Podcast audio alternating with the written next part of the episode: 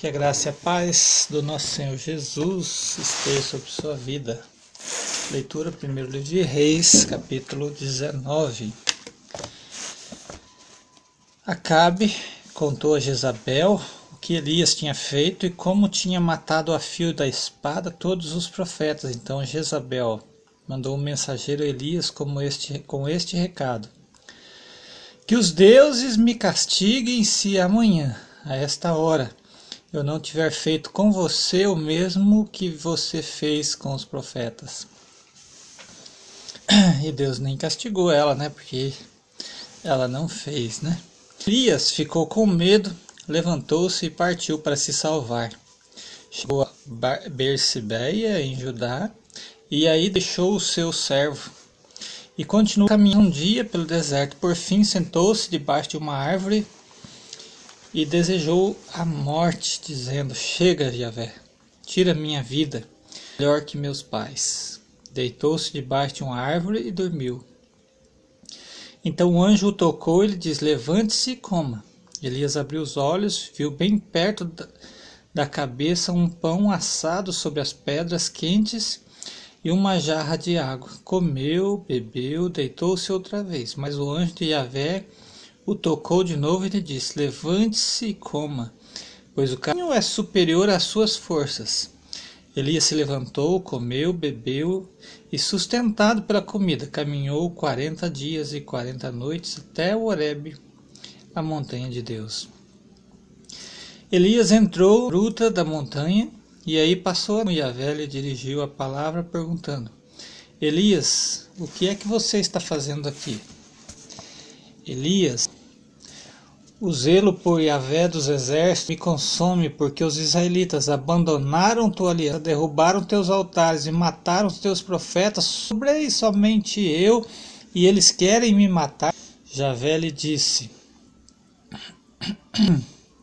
Saia e fique no alto da montanha, diante de Yahvé, pois Yahvé, Javé, Yahvé, né, conforme você queira, vai passar. Vai ser um furacão que de tão violento rachava as montochas diante de Javé. No entanto, Javé não estava no furacão. Depois do furacão houve um terremoto, e Javé, porém, não estava no terremoto, e depois do terremoto apareceu fogo, e Javé não estava no fogo. Depois do fogo ouviu-se uma brisa suave.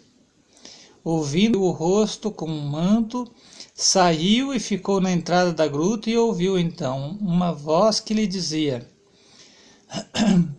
você está fazendo aqui, Elias? E Elias respondeu: Zelo de Avé dos exércitos. Me consome a tua aliança, derrubaram teus altares e mataram teus profetas a fio da espada. Sobrei somente eu, e eles querem me matar também. Vê o que é a depressão. Ele tinha acabado de matar, eh, se não me engano, 890 profetas ali agora há pouco. Dá pra gente ver ali porque foi 400 de Baal e mais 400 e tanto ali, deixa eu ver a conta ali. Né? E Yahvé, versículo 15, e ele entra nessa nessa pira. Mataram, mataram sim, mas ele também tinha acabado de matar um monte de profeta lá que era dos deuses lá. Então ele estava cheio da, de poder, vamos dizer assim, né, de fogo. E agora medo, né, de uma maldição de uma de uma, né, lógico, uma uma Jezabel da vida, né? Versículo 15. Javé disse a Elias: Pegue o caminho de volta em direção ao deserto de Damasco, Azael como rei de Arã, e Jeú, filho de Nancy, como rei de Israel.